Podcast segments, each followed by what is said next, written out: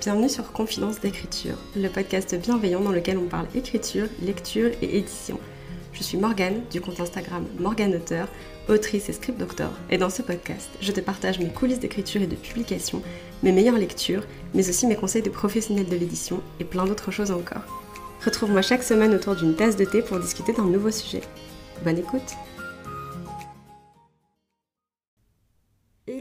j'espère que vous allez bien. Aujourd'hui, on se retrouve pour un nouvel épisode avec une tasse de thé dans lequel on va discuter un peu à cœur ouvert. Euh, c'est un épisode qui n'était pas prévu, entre guillemets, qu'un épisode plus spontané euh, que je sortirai du coup lundi.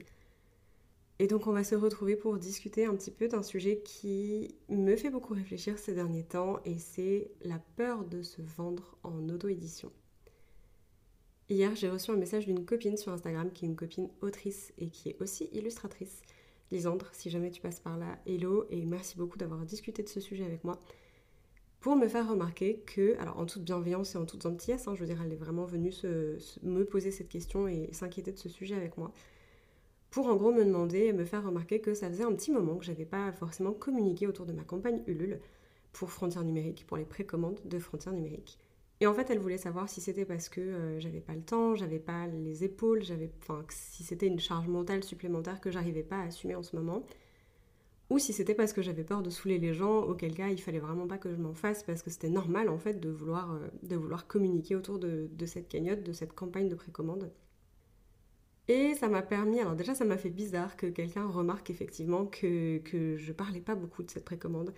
Et ça m'a permis de vachement me remettre dans le sujet, dans, dans ce contexte-là.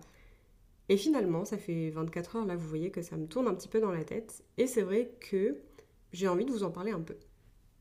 Pour recontextualiser, du coup, j'ai lancé les précommandes de Frontières numériques via une campagne Ulule le 12 novembre à 11h du matin. J'ai beaucoup travaillé sur la campagne en amont, j'ai beaucoup communiqué aussi sur la campagne en amont parce que je voulais que quand elle soit mise en ligne, les gens soient au courant qu'elle existe, les gens aient envie d'acheter leur exemplaire de Frontières numériques. Et ça a plutôt bien réussi puisque dans les 48 premières heures de la campagne, on avait rempli à peu près 70% des campagnes de précommande sur un objectif de 100%. Enfin voilà, voilà l'idée. Et après ça, euh, j'ai un peu paniqué parce que la campagne a vraiment très bien démarré. Et moi, j'avais pas spécialement d'attente pour cette campagne. Elle dure jusqu'au 20 décembre à 18h. Et moi, ce que je voulais tout simplement, hein, euh, à la base, c'était bah, obtenir l'argent via la campagne, via les précommandes dont j'avais besoin pour imprimer le stock du livre.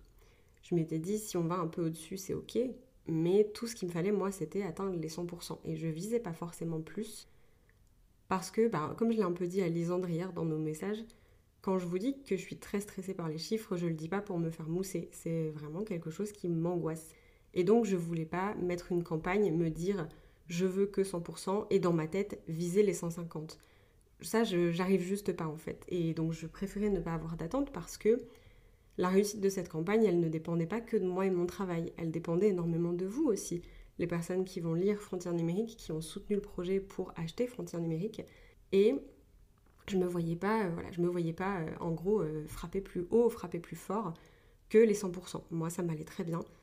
Et le truc, c'est qu'en fait, la cagnotte a tellement bien démarré que beaucoup de gens sont venus me dire Waouh, tu vas atteindre les 100% en 24 heures, waouh, je suis sûre que tu peux viser les 200%.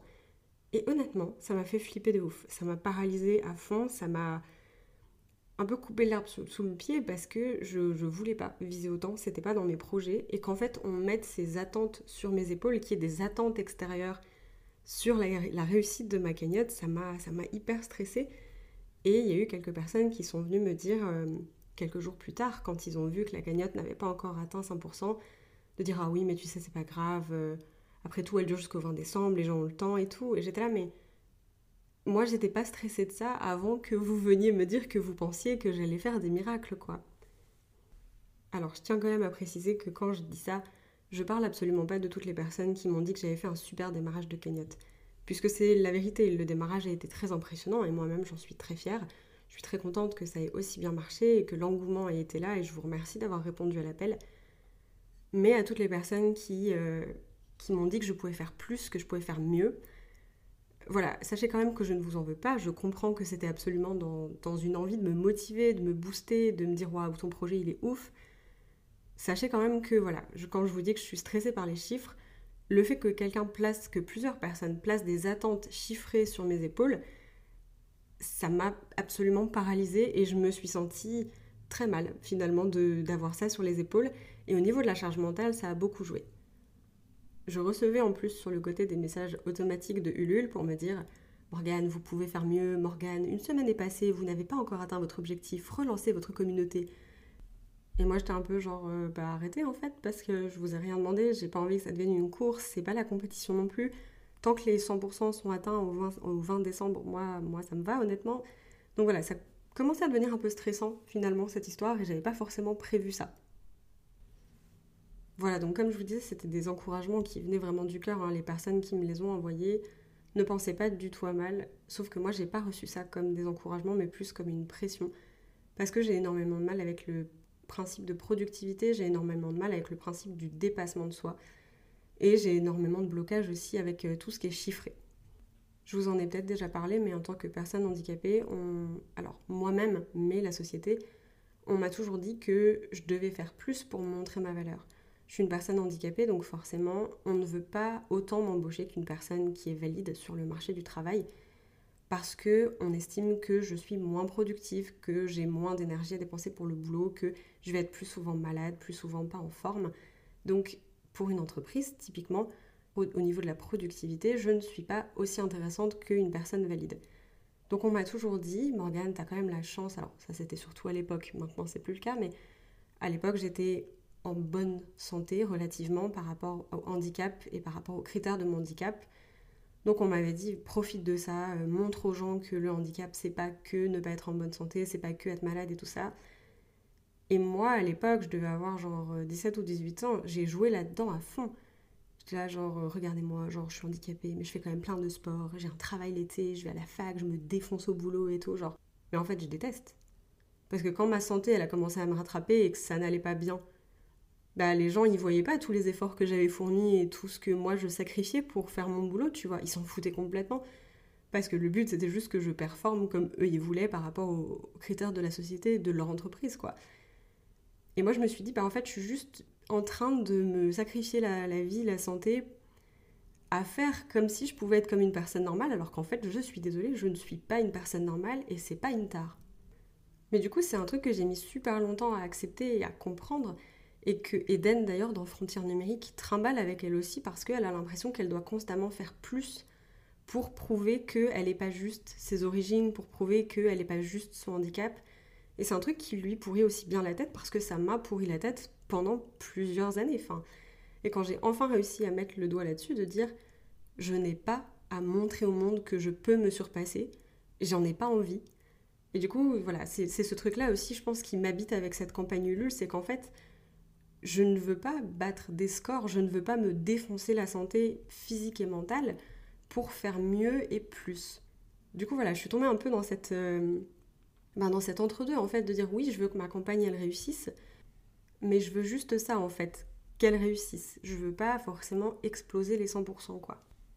Sauf que, et là, forcément, c'est le côté un peu faux, mais pour qu'elle réussisse, il fallait communiquer dessus, sauf que moi, je m'étais paralysée, en fait. Et c'est là qu'est entré le côté effectivement, j'ai peur de faire chier les gens avec ça. Et là, pour le coup, ça m'a beaucoup fait réfléchir parce qu'on va mettre de côté tout le truc de charge mentale et de chiffres dont on a parlé avant. Parce que oui, c'est un vrai truc qui m'a beaucoup stressé.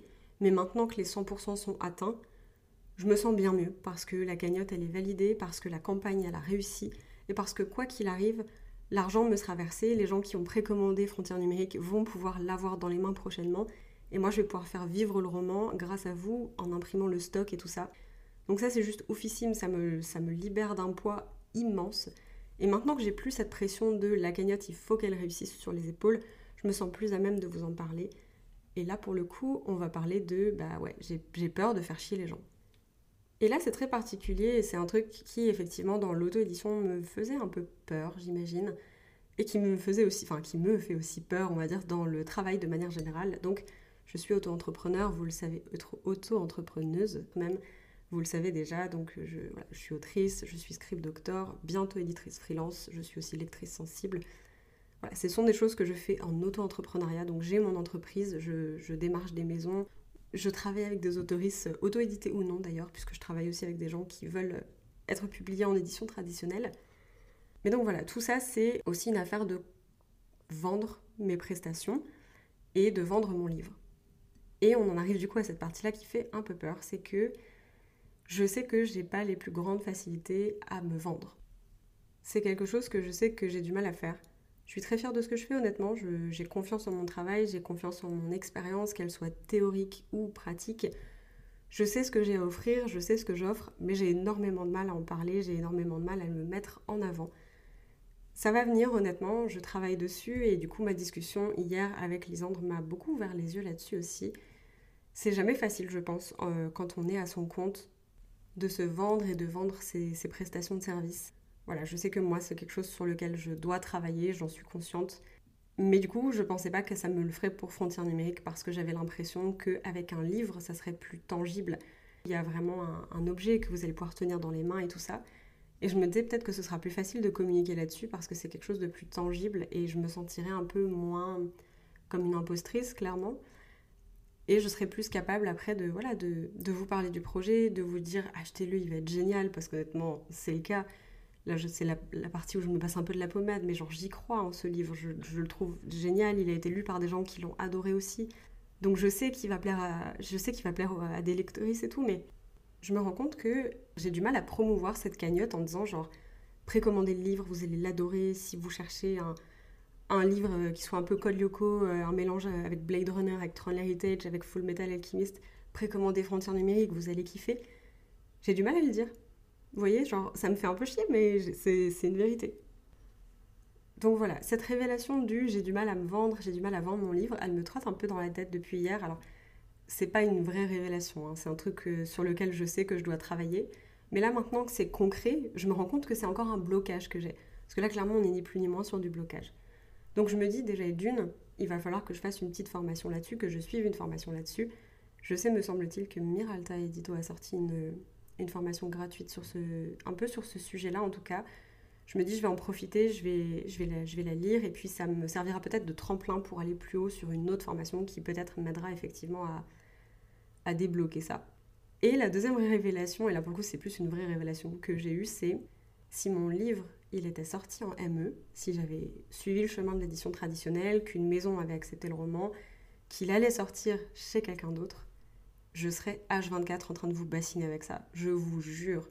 Je serais constamment en train de dire genre précommandez-le, ça va être génial, la hype de fou et tout, en librairie, le temps et tout. Et comme il sort en auto-édition, je ne sais pas pourquoi je ne hype pas le livre comme ça. Parce que finalement, le discours est le même. Ça va être génial, on va se faire kiffer, c'est un bon moment de lecture, j'ai trop hâte. Il sera sûrement dispo dans certaines librairies, puisque je suis déjà en train de travailler avec des librairies pour qu'il soit dispo en dépôt-vente, ce genre de choses. Et je, je comprends pas pourquoi. Enfin, je, veux dire, je suis en train d'abattre tellement de travail pour ce livre, pour ce projet en lequel je crois, et genre, c'est la prunelle de mes yeux ce bouquin. Vraiment, j'en suis tellement satisfaite, j'ai trop hâte de le, j'ai trop hâte de le partager, j'ai trop hâte que vous puissiez le lire et honnêtement, il retrace une partie de ma vie qui est hyper importante pour moi dans des personnages et une narration qui est hyper euh, proche à mon cœur. Et je comprends pas pourquoi j'ai ce blocage de ne pas arriver à en parler. Parce que si, si j'avais été publiée en ME, j'aurais que ça à la bouche en fait. Et là j'ai l'impression, je sais pas, peut-être de tout ramener à moi ou, ou de, de, faire la meuf et tout, mais en fait je me dis, enfin, il faut que je trouve l'assurance de...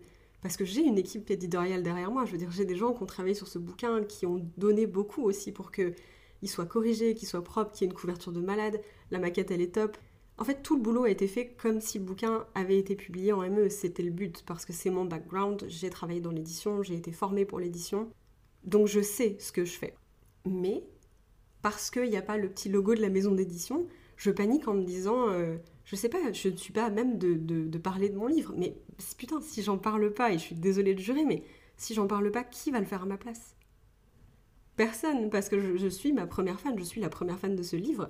J'y crois dur comme fer, et j'ai envie de transmettre ça, j'ai envie de pouvoir en parler librement, et, juste bah de me faire kiffer aussi avec la promotion, avec la communication et tout, parce que c'est aussi une partie que j'aime, mais c'est une partie que j'ai plus de mal à assumer je vais, je, vais, je vais pas aller plus loin dans cet épisode parce qu'honnêtement, c'est plus un, journal de bord, voilà, une réflexion sur là où j'en suis en ce moment dans, dans, le processus, avec les blocages qui viennent aussi au fur et à mesure, avec le sentiment de pouvoir faire plus et de me retrouver un peu à me dire euh, mais j'ai peur en fait, parce que j'ai peur. J'ai peur d'ennuyer les gens, j'ai peur de plein de trucs. Et avec l'envie aussi de dire c'est pas parce que c'est moi qui ai fait le travail avec d'autres gens, hein, je veux dire, comme je vous disais, il y a des prestataires sur ce bouquin, il y a plein de gens qui m'ont aidé à bosser dessus. Mais c'est pas parce qu'il n'y a pas le cycle d'une maison d'édition dessus que j'ai pas le droit d'avoir des paillettes plein les yeux, que j'ai pas le droit de vous dire achetez-le, il va être génial, que j'ai pas le droit d'en parler et tout. Et je pense qu'il faut que il faut que je me détache de ça en fait. Il faut que je me détache du fait que j'ai peur en fait. J'ai envie de me détacher de ça parce que j'ai envie d'offrir à ce roman toutes les chances qu'il mérite. Et j'ai envie aussi avec cette expérience et ce parcours, non pas de surpasser mes limites parce que c'est pas le but, mais de les comprendre, d'accepter mes blocages et de me dire je vais travailler dessus. Je vais aller un petit peu plus tous les jours hors de ma zone de confort et à un moment, le blocage, je vais le laisser derrière moi juste. Et ça sera tellement satisfaisant, j'aurai vraiment l'impression aussi d'avoir grandi en tant que personne et en tant que professionnelle. Et je pense qu'il n'y a rien de plus cool. Voilà, je pense que je suis pas la seule à vivre ça, je pense que je suis pas la seule à avoir peur de communiquer autour de la promotion de mon roman, de communiquer autour de la précommande surtout de mon roman parce que j'avais aucun mal à communiquer sur le bouquin avant qu'on puisse l'acheter. Et maintenant qu'il est disponible et que tous les gens à qui j'en ai parlé, tous les gens qui sont intéressés pour le lire, peuvent l'acheter pour le lire, j'ai peur de continuer à parler du roman, ce qui est quand même complètement idiot parce que ça y est, il va enfin sortir dans le monde et les gens vont pouvoir le lire et tout. Bref, je sais que je suis pas la seule avec cette peur-là, donc si jamais c'est votre cas aussi, que vous ressentez ça ou que vous avez ressenti ça, déjà n'hésitez pas à m'envoyer un message, j'ai très envie d'en discuter avec vous. Et ensuite, euh, on peut le faire en fait. On a le droit de parler de nos romans. On a le droit d'en être fier, on a le droit de vouloir le partager, on a le droit de vouloir que des gens le découvrent c'est carrément normal. Et bah, je pense que voilà, de le dire, ça me fait du bien et j'espère que ça vous fera peut-être du bien aussi en l'entendant. En tout cas, voilà, c'était un épisode un peu plus chill, un peu plus à cœur ouvert. Comme on avait dit, j'avais vraiment envie d'épisodes plus spontanés et là, ça tombait à pic parce que c'est un sujet où j'avais pas réalisé à quel point ça me tournait dans la tête avant d'en parler là, avant d'en discuter hier avec Lisandre. Donc euh, voilà. J'espère que ça vous plaira d'entrer aussi un peu dans les coulisses de mes réflexions au fur et à mesure. Il y a pas mal d'autres épisodes sur les coulisses qui arriveront que je veux attendre de faire un petit peu parce que j'aimerais avoir tous les éléments en main pour vous en parler concrètement. Mais du coup, il y aura un épisode sur comment j'ai fait ma cagnotte Ulule, comment ça s'est passé, quels étaient les plans et ce qui, ce qui en a découlé à la fin. Et puis un épisode aussi sur euh, le prix de l'auto-édition, et là vraiment avec euh, tous les retours derrière, de combien ça m'a coûté d'imprimer Frontières numériques avec les choix que j'ai faits. Donc voilà, il y aura d'autres épisodes de coulisses, j'espère que ça vous plaira tout autant. En attendant pour cet épisode, je vais m'arrêter là, j'espère que ça vous a plu. Euh, je vous dis merci beaucoup de m'avoir écouté. Je vous retrouve pour un nouvel épisode la semaine prochaine. Jeudi plutôt. Bref, très belle journée, soirée à vous, quelle que soit l'heure à laquelle vous m'écoutez. Et surtout, bonne écriture.